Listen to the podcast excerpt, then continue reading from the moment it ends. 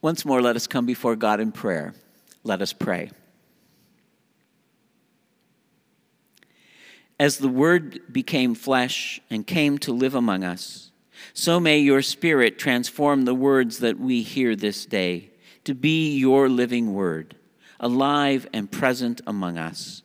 Through Jesus Christ, our Lord, we pray. Amen.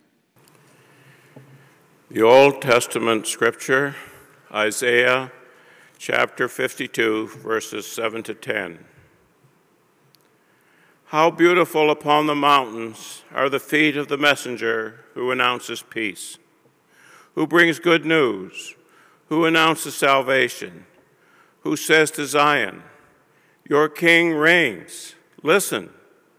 Your sentinels lift up their voices. Together they shout for joy, for in plain sight they see the return of the Lord to Zion.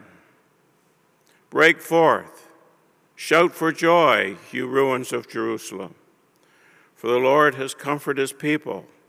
He has redeemed Jerusalem. The Lord has bared his holy arm before his eyes of all the nations, and all the ends of the earth shall see the salvation of our God. The responsive psalm is Psalm ninety-eight. Oh, sing to the Lord a new song, for he has done marvelous things. His right hand and his holy arm have gotten him victory. The Lord has made known oh. his victory. He has revealed his vindication in the height of the nations. He has remembered his steadfast love and faithfulness to the house of Israel. All the ends of the earth have seen the victory of our God.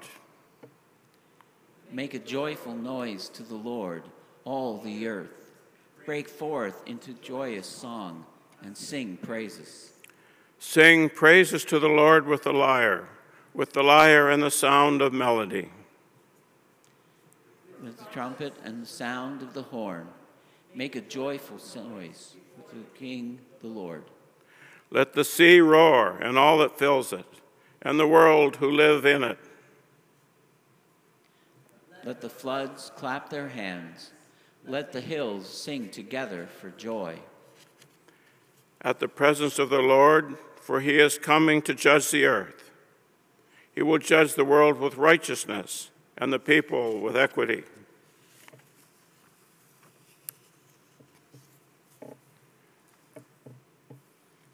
New Testament lesson, sorry, Hebrews chapter one, verses one to twelve. Long ago, God spoke to our ancestors, and in many ways by the prophets.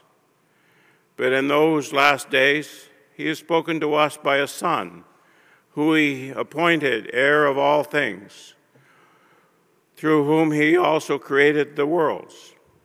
He is the reflection of God's glory and the exact imprint of God's very being, and he sustains all things by his one powerful word. When he had made purification for sins, he sat down at the right hand of the Majesty on high, having become as much superior to angels as his name, as he inherited, is more excellent than theirs. For to which the angels did God ever say, "You are my son, today I have begotten you." Or again, "I will be his father, and he will be my son." And again, when he brings the firstborn into the world, he says, "Let all God's angels worship him." Of the angels, he says, "He makes his angels winds and his servants flames of fire." But of the Son, he says, "Your throne, O God, is forever and ever, and the scepter of righteousness is the scepter of your kingdom. You have loved righteousness and hate lawlessness. Therefore, God, your God, has anointed you with the oil of gladness beyond your companions. And in the beginning, Lord, you founded the earth, and the heavens are the work of your hands. They will perish, but you will remain. They will all wear out like clothing. Like a cloak, you will roll them up. Like clothing, they will be changed. But you are the same. Your years will never end." And a New Testament reading from John chapter one, verses one to fourteen. "In the beginning was the Word, and the Word was with God, and the Word was God. He was in the beginning with God, and all things came into being through him. And without him, not one thing came into being. What has come into being in him was life, and the life was the light of all people. The light shines in darkness, and the darkness did not overtake it.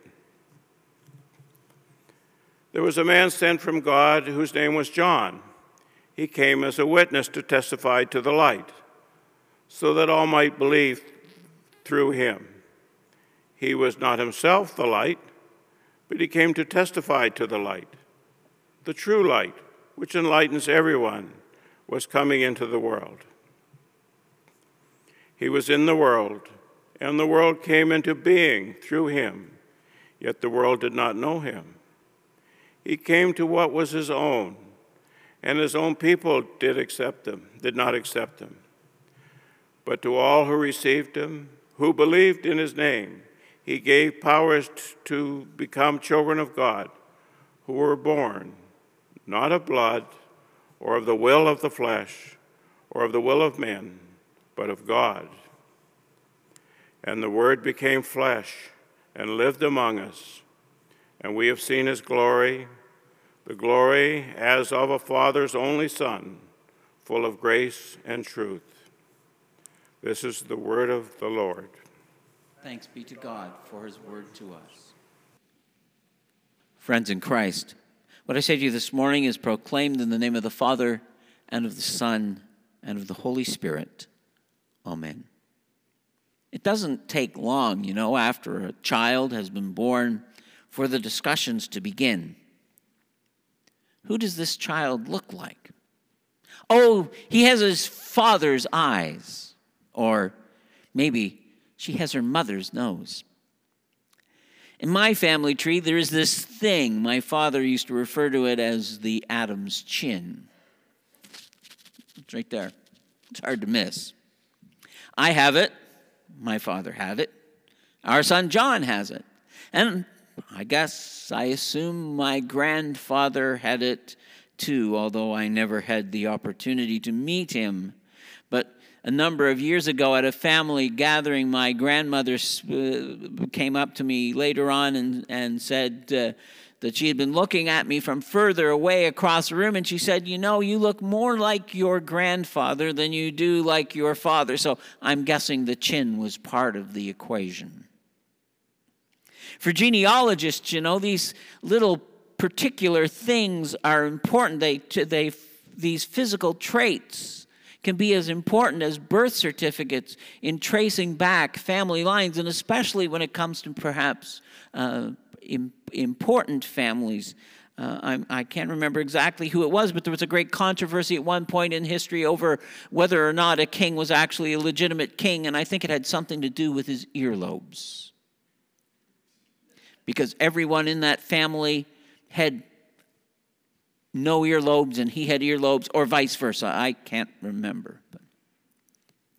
And as we read this opening account from the Gospel of John this morning, or no, pardon me, before I get to that, as we read the opening accounts of all of the gospel lessons that are found in Scripture, each gospel writer, you see, has their own way of of explaining who Jesus is and what significance lies behind that identity. Matthew begins his very gospel with a genealogy, a list of all of the ancestors of Jesus, tracing Jesus all the way back to Abraham and the beginning of the covenant that God made with God's people. And at the center of the genealogy is David, the king. Luke while providing us with a genealogy a little later on in his gospel, Luke begins with a prophecy about who Jesus will be. But this morning, we hear from John, and John begins with a hymn. These opening verses of John's gospel, often referred to as the prologue, comprise one of the oldest hymns of the Christian church. And this hymn tells us of the nature of this one we know as the Word made flesh, Jesus Christ.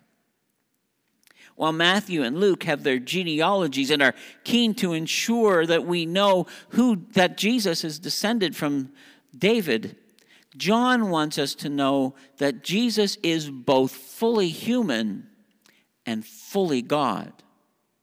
John chooses to place his emphasis on the divinity of Jesus. Jesus was present with God in that moment of creation in the beginning. And so the prologue in John's gospel begins just like the book of Genesis begins, with those words, "In the beginning." John, those words are there to, for us to recall the other story and to allow it to inform our understanding of this, of these words. But John wants us, begins with, in the beginning. And then he goes on to say that Jesus himself is full of life and light. Those two words that define the creation story.